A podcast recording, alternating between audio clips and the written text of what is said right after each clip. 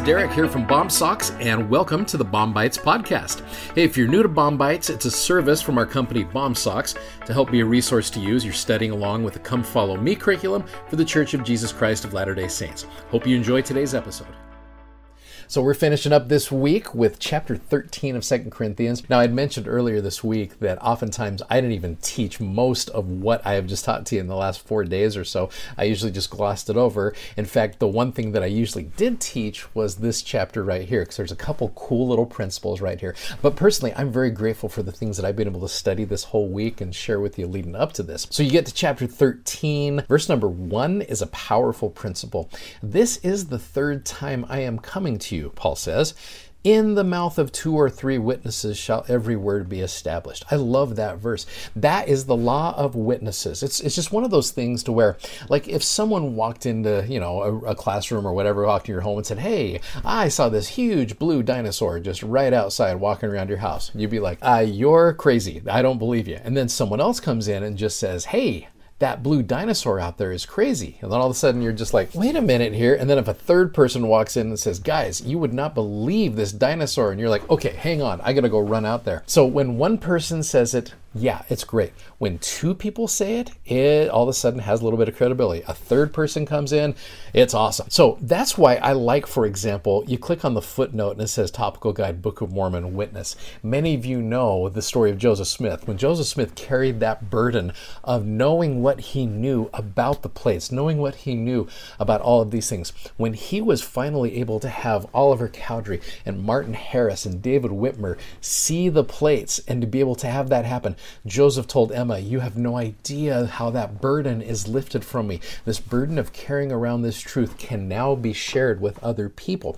And so I love that, this idea of, of two to three witnesses. It's why we send out our missionaries two by two. Because if one says it, it's awesome. But if another one backs it up, it has some credibility to it. And of course, that third witness, I believe, is always the Holy Ghost. And the Holy Ghost will testify of what those two righteous young men or young women are out there sharing in the gospel. So, just that's a cool little principle, this idea of the law of witnesses. Now, kind of related to that, you go down to verse number five. Verse five is kind of a cool standalone verse.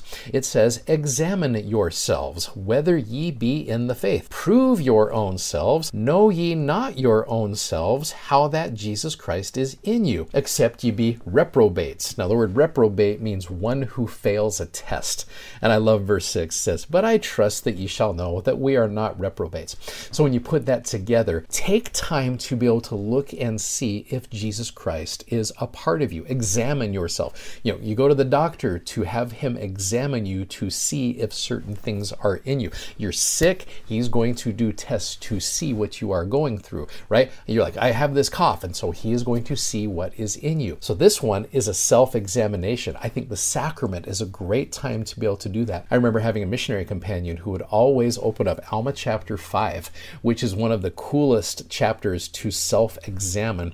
And he would go through that every single week in the sacrament. And he would examine himself to see if he was in the faith and to see if Jesus Christ is in him. Now, if Jesus Christ is in you and if he is a part of you, these tests that you go through, you will be able to pass. And not only pass, but you will be able to succeed with absolute flying colors. I love this principle here of just you examine yourself, see if Jesus Christ is in you. And if he is in you, then here's the cool thing. You keep going down. Paul kind of closes up this chapter the way he closes up a lot of these. He just bids farewell to them, tells them how much he loves them, and kind of gives them just some basic, quick advice.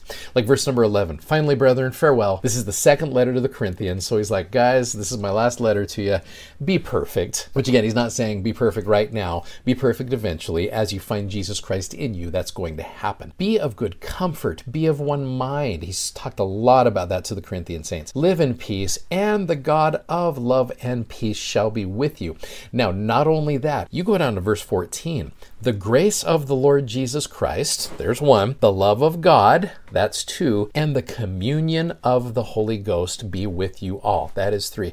So the cool thing about this is if you examine yourselves to see if Christ is in you, you will also find that you have God the Father, you will have the Holy Ghost, and you will have Jesus Christ with you. You will have all three members of the Godhead, and you want to talk about great witnesses to be able to help you through the things in your life. I would love to have the three great witnesses to be able to testify to me that what I am doing is correct, which is why President Nelson and so many prophets over the years have invited us to be able to daily connect with Jesus Christ through the scriptures and through our prayers and doing those things. So I think that's part of the self examination thing. So I would recommend to you, along with myself, is to find ways to examine ourselves to be able to see if Jesus Christ is in us. And if he's in us, that test that we're going through, we're going to do just fine because we got three of the best helpers to help us through that. I am grateful for that message and I know that it's true.